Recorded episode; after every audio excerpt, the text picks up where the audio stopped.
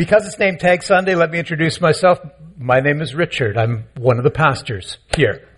Before I was a pastor, uh, I was a dad. So my name is Richard. I'm a father. Uh, before I was a dad, I was a son. My name is Richard. I'm the son of my father. Uh, and before that, I was an idea that existed in the mind of God, as we all were.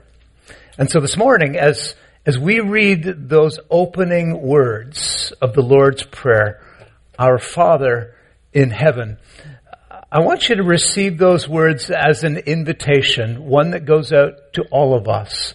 An invitation to step into the great house of God and allow Jesus to show you around a little bit. A few weeks ago, we started this series that we're going to be working through in the summer months on the Lord's Prayer. And we did it with, uh, with an idea and a metaphor in mind. Here's the idea. That in the Lord's Prayer, Jesus is offering to his people more than just an example of how to pray. That embedded within the Lord's Prayer is also the fundamental understanding of how to live.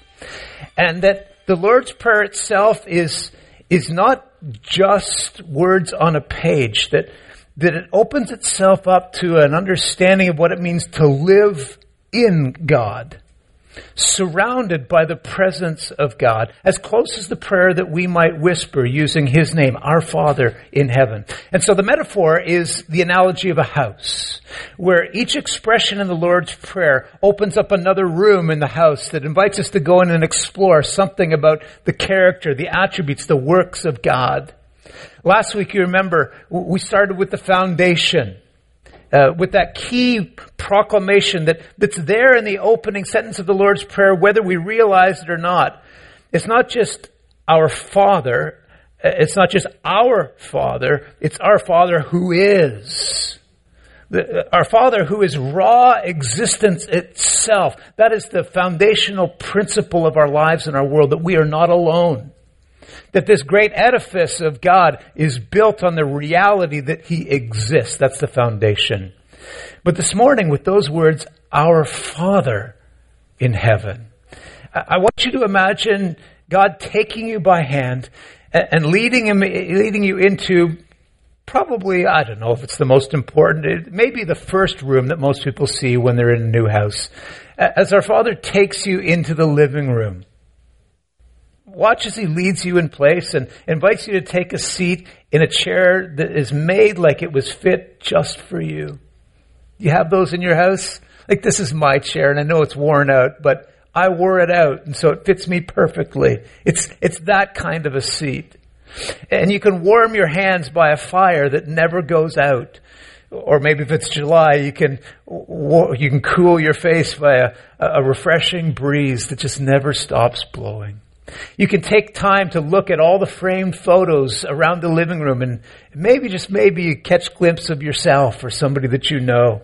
And you can pick up the scrapbook that's lying there and read through some of the events of your life. But before you do any of that, I invite you, just as you imagine this scene, to stand in front of the mantle and study the painting that hangs above there. It's God's favorite. He treasures it above all things. He hangs it in the place where everyone can see it. And you can stand there and gaze at it a thousand times and it still feels fresh. And millions of people have stood there and looked at it and they see themselves and, and they're right. Captured in the portrait is the tender scene of a father and a son. Behind them is a great house on a hill and underneath their feet is a narrow pathway. And if it were not a portrait, but actually a film screen, screen, and you could back up the scene, you would see just moments before the father run down that pathway from the house and the son trudging up that pathway towards the house. And here in the scene, enshrined forever on canvas above the mantle in that great living room of the father's house, you see father and son wrapped together in an embrace. You can't make out all the details of the child's face because it's, it's just buried there in the robes of his father. You can't see the face, but But you know it's him. You can see a robe that's tattered and worn out and hair that's stringy and hasn't been taken care of in some time. You can see the mud on his legs and you can see filth on his shoulders and, and you notice that, that empty purse that's hanging loosely off, off the belt. Because at one time that was packed full of money. And at the same time the purse was packed, packed full of money, the boy was, he was packed filled with pride, but now both of those things are long gone, completely depleted.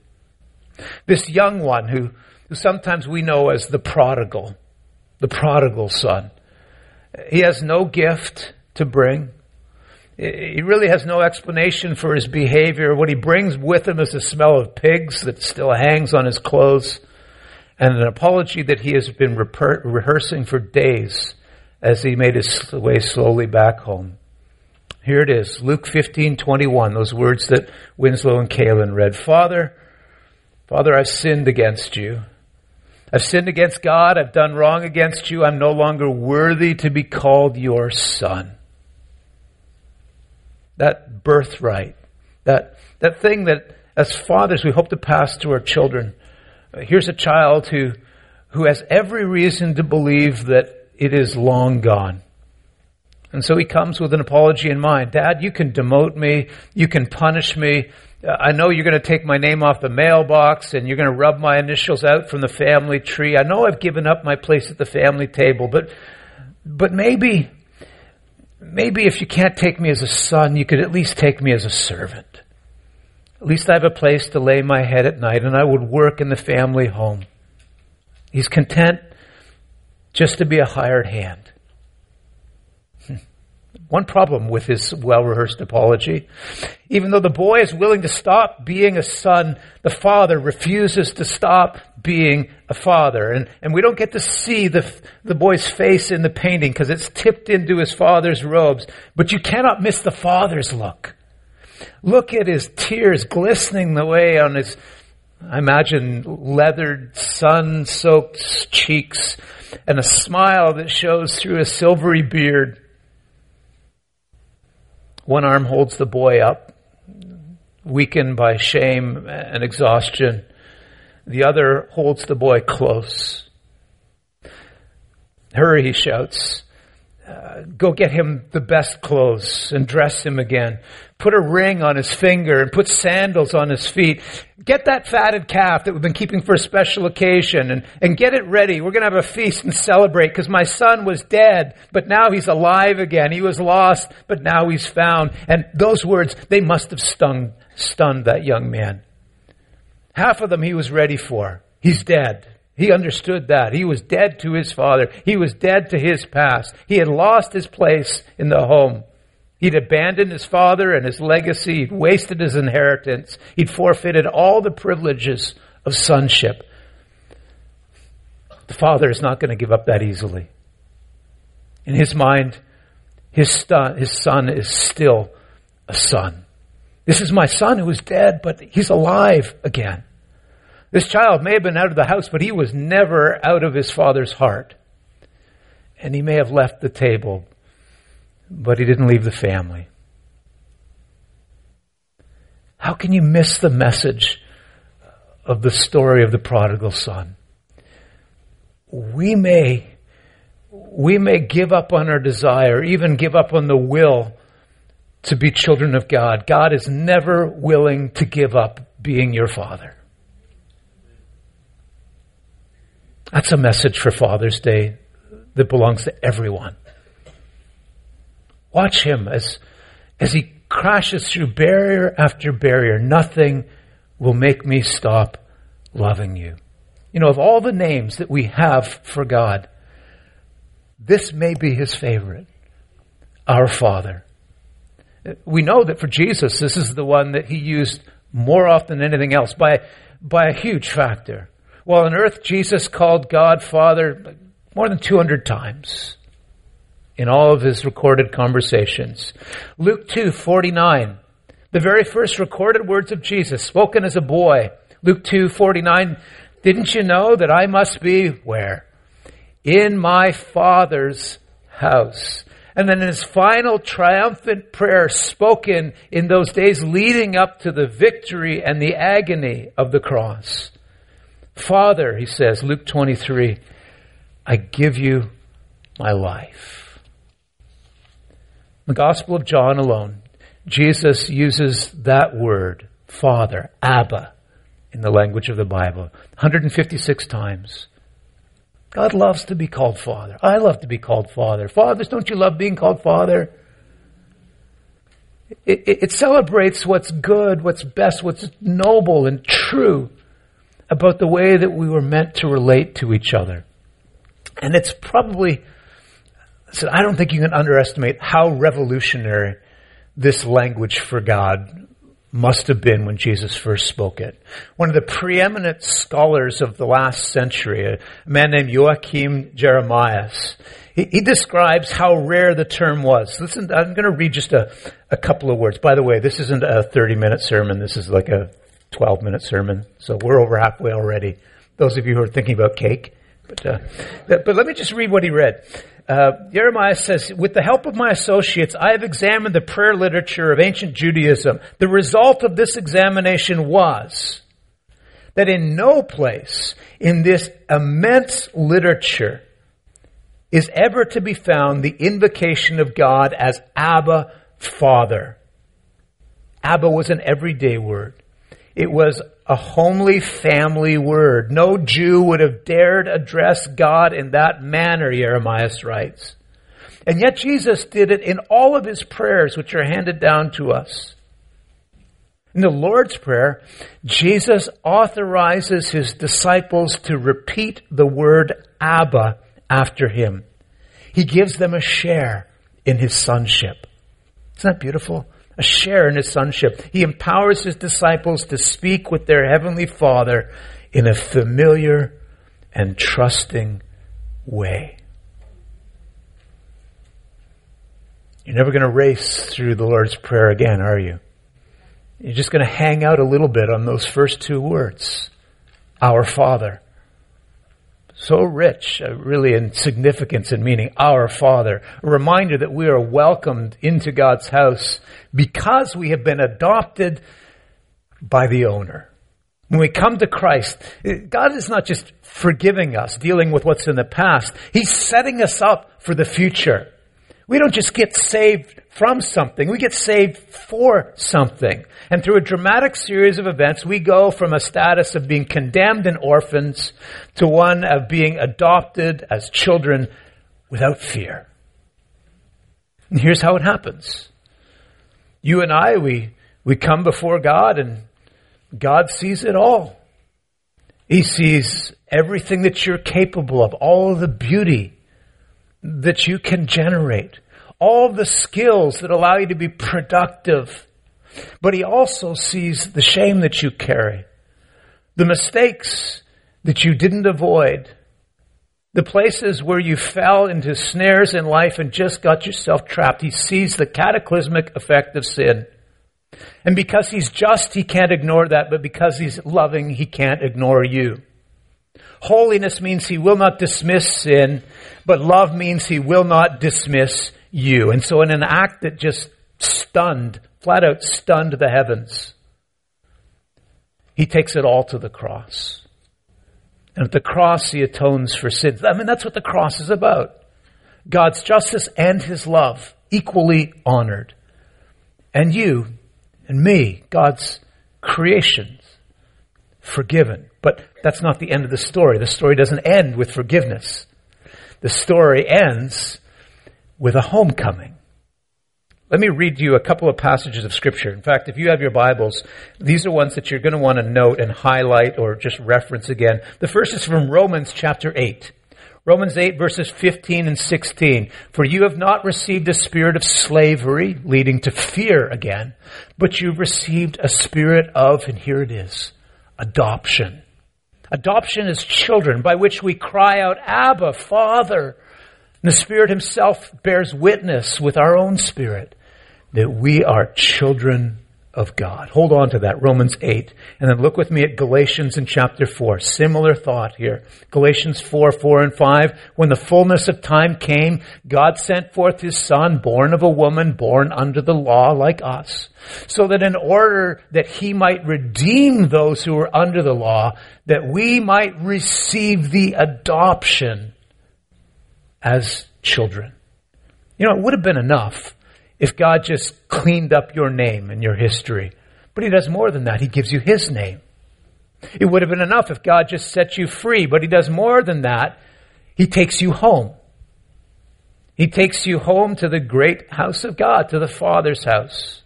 And you know who knows this more than anyone, I expect? Is adoptive parents. And I don't mean to offend biological parents. I'm, I'm one, Karina and I, we have, we have three kids. But in the case, and this is not always the case, but more often than not, in the case of biological parents, at some point they decided they wanted to have children, and the crib was eventually filled. And sometimes that comes easily and quickly, and sometimes it's, it's more burdensome and it's harder. But at no point, I think, do we have to wrestle with the kind of questions that adopting parents wrestle with. Uh, in our case, children came without um, without that same layer of of having to go through all of those intentional steps. Listen, pregnancies can be planned or unplanned. Uh, we know that I, I, was an unplanned pregnancy. Hi, mom and dad. Um, I mean, they told me that. Unplanned doesn't mean unloved or unwanted or unwelcome, just unplanned. But you will never hear about an unplanned adoption. It's why adopting parents probably understand something about God's passion at a level that, that might be harder for others of us because they know what it means to feel the agony of this empty space in their life. And to, to be out on this search, this, this, this relentless kind of hunt on a mission, to take responsibility for some child, uh, despite whatever past they might not know or whatever future there's no certainty around it. Anyone who understands the way that God loves people will understand how there are parallels to the way an adopted parent rescues from despair and provides life and a future to a child that, at least at first glance, wasn't immediately or apparently their own. God's adopted you. God sought you, fought you, found you, signed for you, take you home.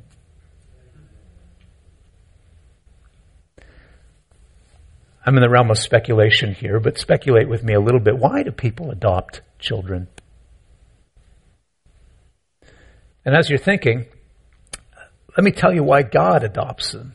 And that may sound very presumptuous. You know, who is he? But I'm just going to read it to you right out of Scripture. Ephesians chapter 1, 3 to 5. You can delight in these words. Ephesians 1, long ago, before God made the world, God chose us to be His very own. This is Ephesians 1, 3 to 5. God chose us to be His very own through what Christ would do for us. He decided then to make us holy in His eyes, without a single fault. We who stand before Him covered now in His love. His unchanging plan has always been to adopt us into His own family by sending Jesus Christ to die for us. If you could put this on the screen, Jonathan. Again, Ephesians 1, 3 to 5. His unchanging plan has always been to adopt us into His own family by sending Jesus to die for us. And here's the reason why. And He did this because He wanted to. Don't you love that? He's God. Why? Because he wanted to. You were his choice. And God thought that there was something in you that was worth going to extraordinary lengths, not just to save from something, but to save for something. For an eternal, vibrant, dynamic relationship with our Heavenly Father in the Father's house. Why did he do it? Because he wanted to. and knowing full well the trouble that you and I were going to cause and, and the price that was going to have to be paid, he still signed his name next to yours and changed your name to his. So that any time you use the name Jesus in your self-description or the word Christian, little Christ, you are recognizing the way that he has reached into your life and laid claim to you. Your Abba, your Father, has claimed ownership of you. Now let me just pause for a second because uh, I've seen some people nodding and, and, a little bit of interaction about as much as you can get in a Baptist church on a lazy June morning, but but there are a few people in the room for whom this is hard. Uh, and I can see how hard it is in, in your faces. And I can see the squinty eyes and, and it's hard on two levels. It's, it's hard but it's just because frankly, it feels like it's a gimmick. Uh, there's no free lunch. I mean, we've, we've learned that. And we're anxious about this idea that, that the promise feels so big that when it actually gets delivered, it can't be as big as what was promised. What's presented and what's promised never feel like they're quite the same. But what if it is? And here's where it gets really complicated. For some of the people in our room, and this is going to be true in any room, the thought of trusting God as your heavenly Father is so challenging because of all the ways that your earthly father disappointed you. If that's the case, let me urge you in this. You can change the name, but don't change the relationship. If the word father is too emotionally laden for you, use the word Abba. Use the Hebrew word. But find the word that grabs the power of the relationship and puts it into your life. Don't confuse your Heavenly Father with the kind of fathers that we see on earth. Your Father in heaven isn't prone to headaches and temper tantrums. He doesn't hold you one day and hit you the next. You don't have to think about your Father in heaven and think about all the ways that He made your mother suffer, or the way that He left you, or, or the way that he failed to provide for you. The man who fathered you, your biological father, may play those kind of games, but God never does. Let me prove my point here. Let me return to a set of verses that describe your adoption and, uh, and see if you can find the similarity. Remember, I said there was one from Romans 8, there was one from Galatians 4. I want you to identify, if you can, the verb in both cases that precedes the language of adoption. Let me highlight it for you. Romans 8 verse 15. You've not received a spirit of slavery leading to fear again, but you have received a spirit of adoption. You have received a spirit of adoption as children by which we cry out, Abba Father. Keep that in mind. Galatians 4. When the fullness of time comes, God sent forth His Son, born of a woman, born under the law, in order that He might redeem those who were under the law, that we might receive the adoption as children. Same verb. What was it in both cases? Receive. Receive. Right. Uh, maybe not the word we would have put there. You could have put lots of other words there. Before that word receive ever gets written down, I think the word that most people would have written there is achieve. You could achieve your adoption. You have earned the spirit of adoption. You, you have worked hard and therefore you have been received into the Father's house. But it doesn't qualify. It doesn't say anything like that. Adoption is not something that we earn. It's something that we are given. It's not a feat that we accomplish. It is a gift that we receive. When you think about the process of adoption, at least as as we know it in, in our part of the world, the parents are the active ones, always. Adoption agencies, they don't train kids on how to recruit parents. They look for parents who are willing to adopt children. The parents make the call. They take the initiative. They fill out the forms. They endure the interviews. They pay the fees. They rearrange their lives and their house to create space and love and hope for a child. Can you imagine the prospective parent walking into an adoption office and say, "Hey, we'd like to adopt little Pedro here, but first a few first a few questions. Uh, he has a house, right? I mean, it's a place to live." And he has money for food and tuition, right? He has somebody who will drive him to school. He has clothes to wear. Can he prepare his own meals, by the way? We could use some help in our house. No agency is going to stand for that. Representative is going to lift up their hand and say, wait a minute, you don't understand. You don't adopt Pedro because of everything that he has for you. You adopt him because you have what he needs, and what he needs is a home. It's the same with God. He doesn't adopt us because of what we have, give us His name because of our wit or our, our wallet or good attitude. Boy, he's good looking. I'm bringing him in. No. Think carefully about this. If you cannot achieve your adoption through stellar performance, doesn't that also mean you cannot lose it through poor performance? God is not some fair weather father, love him and leave him kind of dad. He is there no matter how you perform. At your brightest moment, there he is, your champion. And in your darkest moment, not making excuses for the things that have tripped you up, but willing to lift you up and dust you off and give you what you need to get out there again. Let me show you something just as we close. I want you to go back into the living room with me. If it helps to close your eyes, I want you to imagine that painting hanging above the mantel, Father and Son. And I want you to see the words that are etched in gold at the bottom of the portrait. The Apostle Paul wrote the words, but it's your Heavenly Father who inspired them. Here's the words Romans 8. Neither death nor life nor angels, nor ruling spirits, nothing now, nothing in the future, no powers, nothing above us, nothing below us, nor anything else in all the world will be able to separate us from the love of God that is in Christ Jesus our Lord. The Father will never turn away.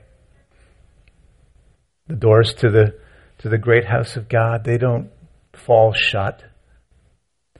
And when the words of other people hurt you, or, or the failures of your own life begin to distress you, you can gaze again at this painting.